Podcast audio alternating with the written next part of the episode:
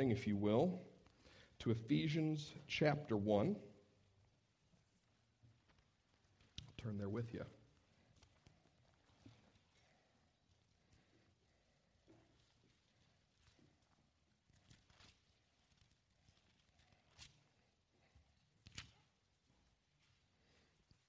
In 1517, Martin Luther posted his 95 Theses to the door of the Wittenberg Church. And it was in that lionized moment that the so called Protestant Reformation began. So, what was it that Luther was protesting?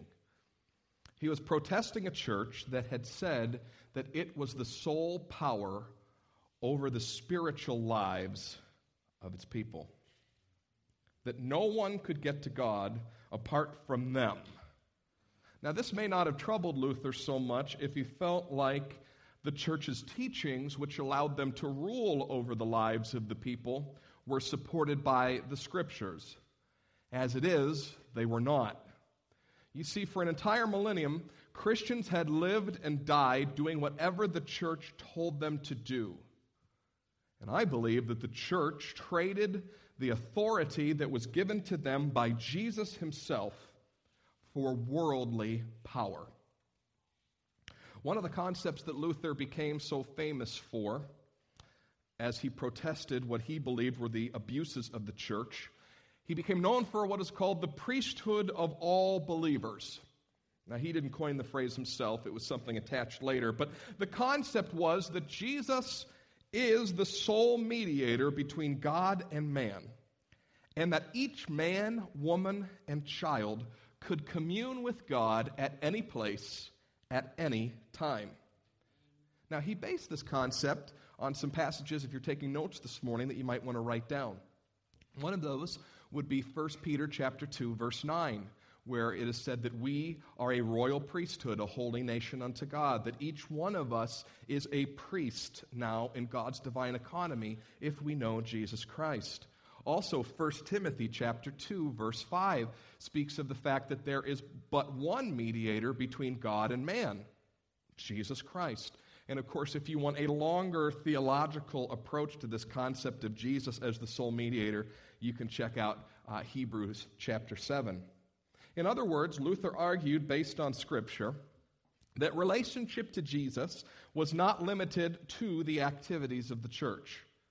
And of course, Luther also promoted a couple other scandalous ideas like salvation by grace through faith and the idea that all of us should have a Bible to read in our own language and that we could share in the interpreting of the Bible. Scandalous for the time. These freeing concepts revolutionized the way people viewed the church. And as you might surmise, if you're really thinking about it, as the priesthood of the believer waxed or got bigger or grander in the minds of people, the authority of the church in the lives of people waned. Can you see how that would happen? The more you say the church is about me and my relationship to God, the church and its authority over my life begins to go like this. The concept of the church triumphant has been replaced by me and my Jesus theology. And as we noted last week, because of some of these trends and the way people have misinterpreted the scriptures from the Protestant Reformation onward, the church has very little to no authority in the lives of people today. Far from being authoritative, it is something chosen like a restaurant or a weekend destination. Which one shall I choose? And will I tr- decide to travel this weekend or stay home? But our goal today partnering with our message from last week, is to reestablish the church not as a worldly oppressive power in your life, but, as we believe the scriptures teach, as a healthy spiritual authority in your life. Now, if that's a problem for you, you're going to have to reference last week's message. And I know some of you were not here, and I encourage you to go back and read that because we are building towards something today and last week was setting the stage. Are you turning your Bibles to Ephesians chapter 1? Let's read verses 17 and following. Paul to the Ephesians I pray the God of our Lord Jesus Christ, the Father of glory, may give you a spirit of wisdom and revelation as you come to know him, so that with the eyes of your heart enlightened, you may know what is the hope to which he has called you. What are the riches of his glorious inheritance among the saints? And what is the immeasurable greatness of his power for us who believe, according to the working of his great power? God put this power to work in Christ when he raised him from the dead and seated him in the right hand in the heavenly places far above all rule, authority, and power and dominion, and above every name that is named, not only in this age, but in the age to come. And he has put all things under his feet and has made him the head over all things for the church, which is his body, the fullness of him who fills all in all. Now, we're going to focus on Ephesians chapter 1, verses 20 and following. If you would like to hear an exposition of those previous verses, you can go on our website, www.vlchurch.com, and you can catch 17 through 21, if you will, in that particular message. The reason I read that entire thing to you was merely to set the stage, if you will, for the last couple of verses that we're going to focus on this morning. The first thing I want us to notice from verse 20 is God has done an incredible thing in resurrecting Jesus from the dead. I just want you to think about that for just a moment. God has done an incredible thing in resurrecting Jesus from the dead. If we don't have that as our context, to read the rest of this passage is meaningless. If we don't have the idea that Jesus Christ is resurrected from the dead, and that is an important concept, we can't read the rest of this with any kind of truthfulness in terms of our interpretation. Now, you, you might wonder what does this resurrection of the dead thing have to do with? Obviously, we know that his death covered our sins because of who he was as the perfect Lamb of God, the sacrifice that covered our sins. Well, I just want to remind us of the concept of the resurrection this morning. And perhaps as we enter into Easter month here in a, in a few days, you will have this concept in the back of your mind. But the idea that Jesus was sinless and the idea that Jesus was perfectly obedient to the Father means something very simple in God's divine economy. Jesus couldn't stay dead. He couldn't stay dead. If the wages of sin is death, then the wages of sinlessness is life forevermore. All right? And so Jesus in his sinlessness and and his perfect obedience made it possible for resurrection for the dead to be attained not only for himself but for us as well. As his death and his resurrection is that which makes us justified before God. All right? Sounds pretty much like the gospel, doesn't it? I mean, that's the gospel. So we can't read the rest of this passage unless the context in which it was written is in the bubble of the gospel. Okay? Now let's talk about the church. God, the, the passage here says that God placed all things under the authority of Jesus Christ, all things in heaven and on earth, because Jesus did what he was meant to do. He was perfectly obedient, perfectly sinless, and he was redeeming the world because of those things. And God put all things under his feet. And according to verse 22, he did this for the church. Let's read it. Verse 22. And he has put all things under his feet and has made him head over all things for the church. And that's the concept that we really were preaching and working towards last week in Jesus' own words about the church. This concept that in Christ and his eternal mission, the church is central now. For those of you who are dispensationalists, we are in the age for you of the church. Now, if you don't know what dispensationalist means, uh, you can talk to Gary. Gary, you'll be ready to fill them in, right? But uh, th- we're in the age of the church now. The church is, is the working agent of Christ on this earth. Everybody cool with that concept? With that said, Paul takes it a step further, and this should make us a bit uncomfortable. Verse 23 which is his body, the fullness of him who fills all in all.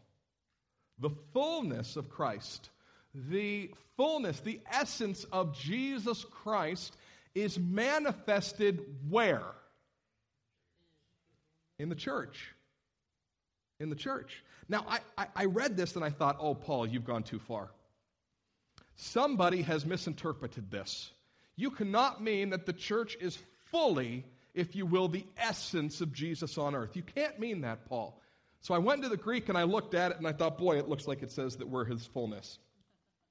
And then I read translation after translation after translations, people far smarter than I am who spend their life studying the Greek and trying to translate the scriptures in accordance with how it was originally written down. And guess how they translated it? The same.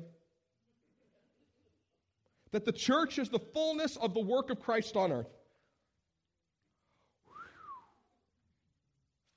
That should give us pause for just a minute boy, with all our spots and blemishes, if you will, with, with all of, of our interpretive uh, uh, issues, with the fact that one church does it different than the other, one church focuses on that and one church focuses on the other, all of those concepts wrapped up into one, but yet Paul has the, the, the guts to say what Jesus intended back in Matthew 16 and 18 that we preached last week that the church has the authority of Christ on the earth today. All of it. All of it. Now, why do I bring that up this morning? Well, I bring it up in concert with last week because I want to mention that in regards to what we just talked about with the priesthood of all believers. While spiritual connection to God is the prerogative of all, are you catching that? Priest of all believers. While spiritual connection to God is the prerogative of all, the authority of Christ on earth is invested in the church, not in, not in an individual in the church. So, for those of you last week who had come out of Catholicism and was afraid I was preaching popery, and I don't mean the smell, it wasn't that. I'm not preaching popery. I'm, I'm saying that, that the authority of Christ has been invested in the community that is the church of Jesus Christ, not in the individual. Connection to God is given to all through the mediatorship of Jesus Christ, but the authority of God is invested in the church. Are you seeing the difference? Do you see how, by the time we get to modern day America from the Protestant Reformation, that we have gone from the extreme of the church being the all in all in people's life and the only spiritual authority that has any kind of say, all the way to the priesthood of the believer, which could now be called the, the beasthood of the believer, because it makes crazy people out of Christians because they think, well, the entire authority of Jesus Christ is invested in me not any kind of church authority. And that's where we stand in our nation today.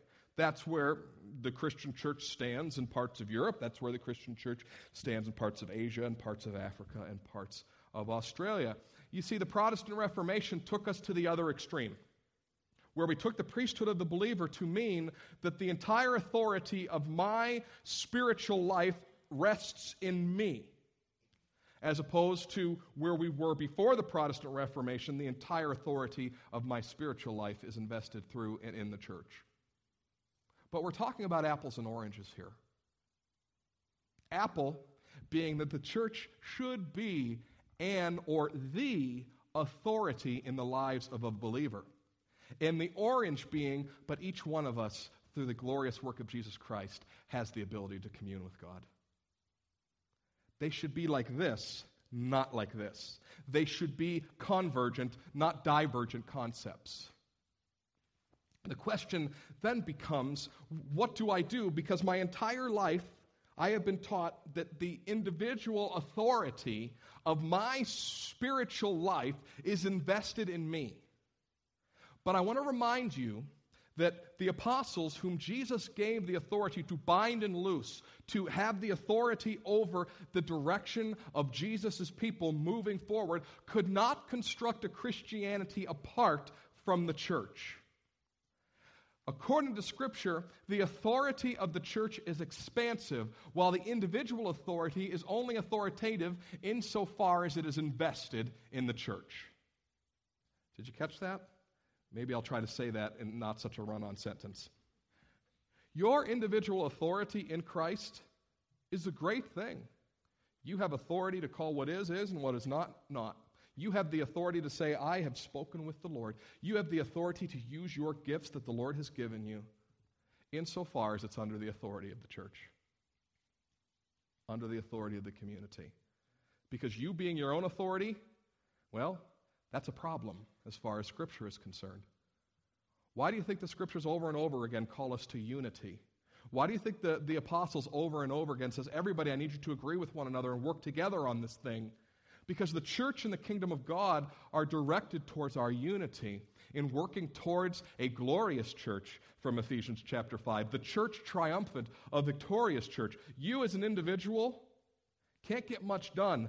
Us as a group, we can accomplish a lot for the kingdom of God. The Apostle John had the audacity to say in chapter 1, verse 3 of 1 John these words We declare to you what we have seen and heard, so that you might also have fellowship with us. And truly, our fellowship is with the Father and with His Son, Jesus Christ. Now, leave that up there for me, Pete. Shouldn't those be juxtaposed? In, in, in our modern day theology? Shouldn't, shouldn't the colon and the words above it be below and the words below it be above? That we have proclaimed these things to you, that you can have fellowship with the Father and with His Son, and truly your fellowship can also be with us?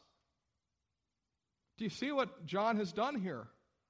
John has made a statement, and if you read the rest of 1 John, you're recognizing that there has been people who have stepped out from under the authority of the church and begun to say, you know what, I have knowledge, I have power, I have ability that is, that is, that is beyond anybody else that's going to the church that I'm going to right now. So I'm going to step out of here. And John writes that letter in opposition to that idea. And John has the audacity to say, you know what, we have proclaimed the gospel to you so that you can have fellowship with us, the church like this. And then you know that you have fellowship with Jesus and fellowship with the Father. How dare he? Apparently, Luther and John were not talking to one another, right? How dare he say that if you have fellowship with the church, then you know that you have fellowship with the Father? Because this individualistic, rugged Christianity that has been shoved on us since the time that we were born is not the picture of the New Testament church. It simply isn't. And thank you, Pete, you could take that down. It's not at all. It's meant to say that through our community, we can, we can get to a place where we're, where we're close to Christ and we're growing towards Christ. You, as an individual, by that statement, and you can read the rest of 1 John, are limiting yourself outside the church. But the church is that in which the authority of God is, is bestowed. So, in essence, today, whatever church that you attend, whatever church that you go to, should have a concept that what we are doing is performing the acts of Jesus Christ and promulgating the kingdom of Jesus Christ right where we're at. Now, we talked about that last week, and that's why I really hope that if you missed last week, you go back and listen to this message, that message. Because what we're talking about here is a connection between the church and the kingdom of God that the, that the church is the place where the kingdom of God is played out. The church is the place where the kingdom of God is played out. So, if you want to know where our authority is, where the authority of the church extends to, it has nothing to do with temporal power. Nothing to do with that. Temporal power is not the point of the authority of the church. The authority of the church is designed to take back for God's what is His. That we begin in an ever widening circle to bring people into the kingdom of God. Ever widening circle of bringing people into the kingdom of God. That is our authority to call what is of the Lord the Lord's and to call what's not of the Lord's not the Lord's. We have the power, according to Matthew chapter 16 and Matthew chapter 18, to bind and loose. We get to set the parameters for what our community looks like, insofar as our desire is that it looks like the kingdom of God. It looks like what Jesus preached about. And that's the problem that we're in today, is that we've divested ourselves of all authority because we're more interested in our personal kingdom than we are in the kingdom of God as displayed through the church. That's why the church in America is in a very perilous position right now because we have this rugged individualism that, you know what, the church can't tell me what to do. It doesn't have a pull on my life. It's just me and God, baby, and I'm going to run with it.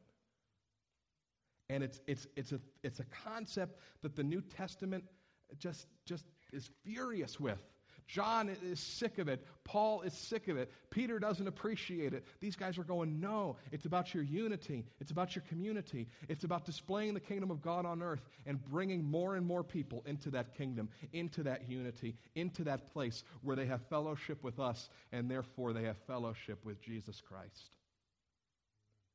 That's what the church is. We have the authority to do God's work on this earth. That's where our authority extends. And, and, and may I be so bold as to say, our job is not to extend our authority into temporal power. We tried that for about a thousand years. That's why they had a Reformation in the first place. Our, our desire is not to, to take over the world, our desire is to take back what is God's. And that's our, that's our goal. Jesus came to this earth proclaiming the kingdom of heaven is at hand, meaning, I'm getting God's work rolling here. Are you ready to come with me? Are you ready to get the job done? Our authority is extended in that way. So, what would it look like for you if the church was actually an authority in your life and not something else? And at this point, I have to admit that this is the place where it gets a little dicey. And I say that because right now, most of us are living in an individual kingdom. And we think we have that right because we've been ingrained with this concept of the priesthood of the believer. And I would never say that you don't have the right to commune with God at any place and any time. Okay? Nor can I take away your salvation if I don't like you, which is what people did in the Middle Ages, at least they said they did, right? That's not what we're here to do. But why this gets dicey is because the minute I look at a group of individualistic Americans and say, all right, let's all put ourselves under the authority of the church, the gloves come up. Because the minute I tap on something that, that, that is close to your heart, you're going you're gonna shut the door and lock, lock it. It's done. Because it's a scary concept. But let's get back to the, to the idea of the kingdom then. And hopefully, by, by running through the kingdom, we can avoid uh, the dicey situation that we're in. I believe if the church was truly the authority in our lives, then the central focus of our entire connection to the church would be towards the proclamation of the gospel with an eye towards the community. I'll say that again. I believe if we were truly in line, if, if we as individuals were truly in line with the concepts that Jesus promotes of the kingdom of God, then our involvement in the church would be based in the proclamation of the gospel with an eye towards bringing more and more people into the community of faith. And I can't get away from that concept. When you look at Jesus' preaching on the kingdom in Mark chapter 4, all of it is about exponential growth, bringing more and more people into the kingdom. And how do you do that? Well, Jesus preaching on the kingdom. Jesus is preaching on the kingdom and his parables on the kingdom. You can almost put them in a bunch of categories. In order to do that, you, you really have to be very, very humble. Humility, childlike humility, is necessary to have a kingdom like community. You really can't want to lord it over others. You have to, you have to stay in a place where everybody has a voice. And most importantly, you have to proclaim that Jesus is the Son of God and resurrected from the dead in order for this church community to have any power. The problem is, in our individualistic society, I mentioned, church is like a restaurant or a weekend retreat. Which one will I choose, and will I make the trip this weekend? The enjoyment of church is the primary aim of most of us. Did you hear me? The enjoyment of church is most of our primary aim. And that's how we di- divest ourselves of the authority of Jesus Christ. When the enjoyment of church becomes the primary aim of our church attendance, rather than it being promulgation or, or the proclamation of the gospel with an eye towards bringing people into the community. Most of us are here insofar as we enjoy here. And that's a problem. And that's the problem we have to overcome. That's the problem we have to overcome if we're to reclaim our authority in our community with our neighbors. Because for most of us, there's this concept of, well, if I enjoy the preaching and I enjoy the music and I enjoy the classes and I enjoy the, the fun things and the fellowship things that we do, I'm connected to the church. But the minute uh, those things come in contact with things that I enjoy more, my time and my connection to the church uh, grows less and less and less. So the, minute I don't enjoy this place as much as I enjoy other things, you won't see me anymore. Or the minute I don't enjoy this place as much as I, I enjoy some other places, maybe I'll f- just find a new church. But what if our primary aim was the proclamation of a gospel, of the gospel, with, the, with, the, with an eye towards bringing people into our community? Does our enjoyment of the place even factor in that? Now, I, I think church should be an enjoyable place, don't get me wrong. If we were boring, tired, lazy, if the walls were falling down around us, if the music stunk, if the preaching was worse, I mean, really, none of us wants to be a part of that, right? And we try to put people up here who play music well or preach well or, or sing well or proclaim the gospel well. We try to make this a place where we're all edified. That's not the point. The point is for you. We asked last week, how do you make the church more of an authority in your life? Well, this is where to start. Is this place or my prim- primary allegiance to the church based on my enjoyment of the church? Rather than me seeing it as a place from which I can proclaim the gospel and bring more people into the community of Jesus Christ. That's when the church becomes the authority. In that moment, where the enjoyment is put on the back burner and the proclamation of Jesus as the Son of God and the resurrected Lord of all is put on the front burner. That's why I said, don't, don't, don't we dare read just part of Ephesians without that part about the resurrection. And don't go back and read Matthew chapter 16 about the authority invested in the church unless you read it in the concept of the proclamation as Jesus is the anointed one, the Son of God. Don't you do it. Because you don't have the church aside from the proclamation. That's what we exist to do, and that's what we exist to be. We exist to be the kingdom community of Jesus Christ on earth who proclaim the glorious inheritance of the saints that Jesus Christ has died for our sins and has been resurrected for our justification, and that we have life in Him eternal. And just because He's an awesome God, He's given us a community to walk out this life with, where we try to take care of one another the way He intended human beings to take care of one another. What a glorious Lord we have. But when church becomes merely about the thing that I enjoy rather than the thing that I proclaim, we've missed something. Our job is to forge the strongest bonds of unity possible.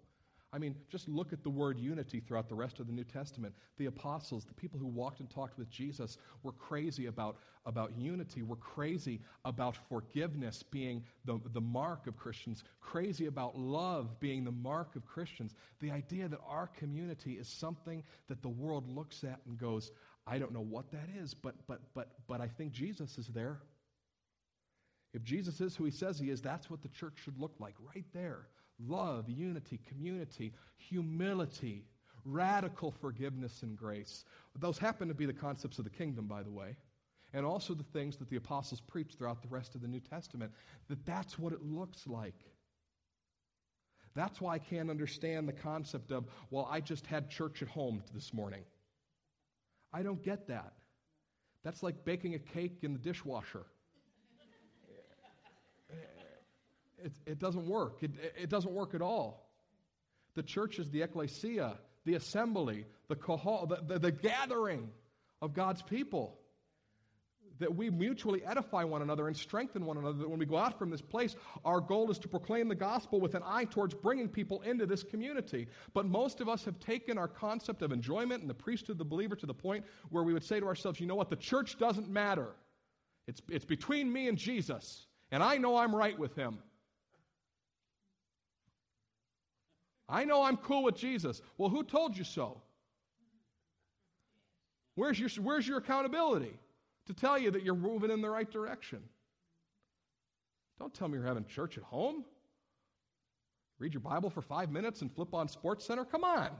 You're not having church at home. And people who have stepped out of the church, and, and, and, and uh, Pastor Sidney and I lament this sometimes. We've seen people who, for one reason or another, have, have, have moved out from the power of the church and they don't find another community. It's just so sad. They're missing it.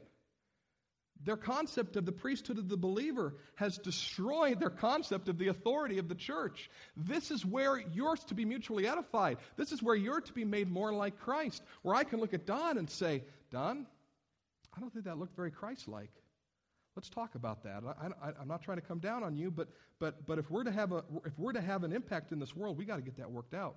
And Don can look at me and say, You're crazy. No, Don can look at me and say, Let's talk about that. We're, we're to be a community that builds one another up for a proclamation of the gospel with an eye towards the community, bringing people into the community of Jesus Christ.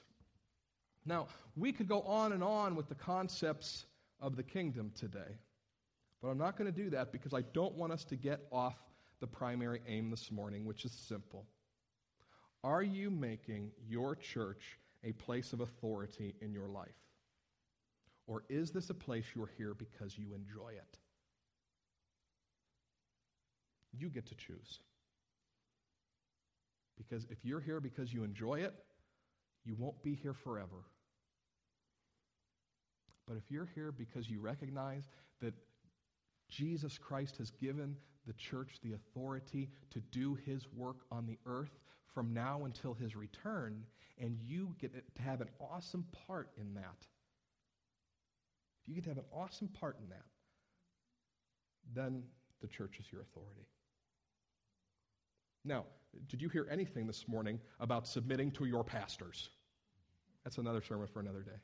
Did, did you hear anything this morning about us, you know, coming into your home and uh, telling, uh, telling you what television shows you could watch? Did you get any of that this morning? No.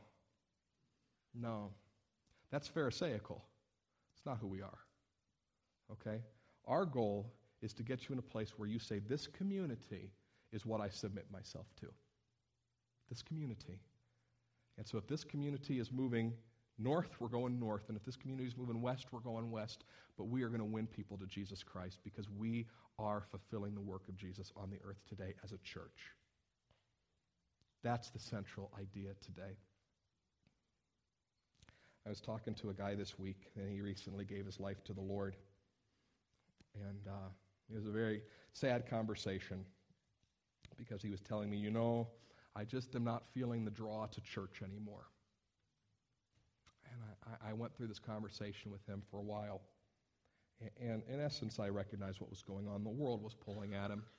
There were other things. His friends were not Christians. Their, their activities were not Christian, and he just wanted to engage in those rather than to engage in the body of Christ. And so I just said, I hate to lose you because I know that God has amazing things to do through your life.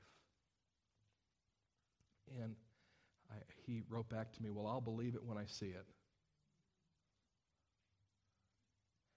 And I wrote back to him because I was ready to say, This community is the place where God transforms your life and makes you into the person God designed you to be. And I wrote back and I said, we, we were IMing, by the way. That, my generation, we can have conversations that way, by the way. And I said, IMing is probably an old, old way to put it, but I just said to him, I said, What part will you believe when you see? And he logged off. Now, I'm not done with that young man. But I thought, you know what? It's very simple. You're scared of what the church will do to you if you keep coming here, and what it will require of you, what it will demand of you. But I want to tell you the things that the church as a community is requiring, demanding, is the very thing that God has put you on the earth to do. The very thing that you were created for to be transformed into the image of the Son of God and to proclaim his good news to all, to live in the community that he designed for his glory. He's going to hear that from me in words that a young man will understand. But I want to tell you today God has a transforming work and an amazing work to do in your life. Will you stay submitted to what the church is? Will you stay submitted to the authority that God has placed over you? Let's pray.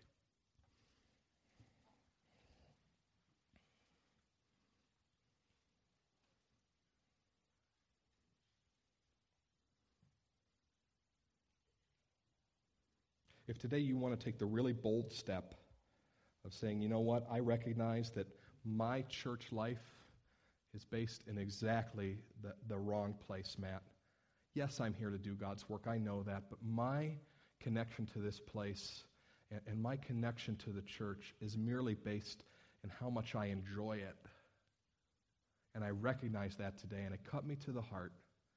And I'm not expecting today that, that 200 people will respond to this. That's, that's not the goal. But if you say, God's working on my heart today, and I recognize that, that I've been viewing the church in the wrong way, that, that this is God's good for me on this earth, that I'm to submit my life to the community that does his work, and I haven't been. If that's you today, would you take the bold step of just standing in your seat, standing right where you're at, and saying, God, I'm committing to you. This is not about my enjoyment, this is about your authority in my life.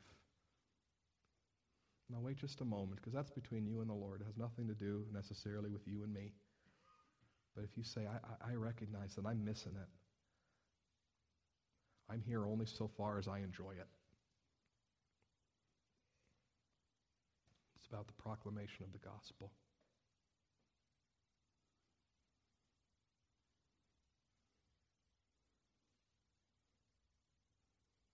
Thank you for your boldness this morning.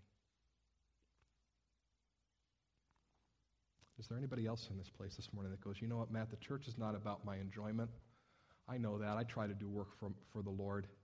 But I recognize today that I need to make a change in the way I view this place, that it's, it's not quite right. I need, to, I need to make a change here in who I am, in my commitment to this place.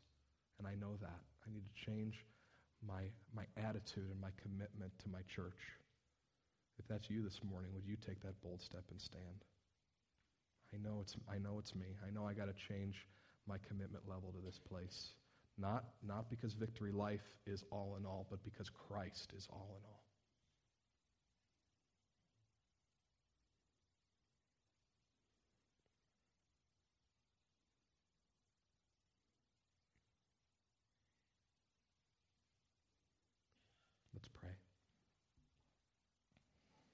Lord Jesus, this is a tough thing to admit, and it's a tough thing to stand in this morning.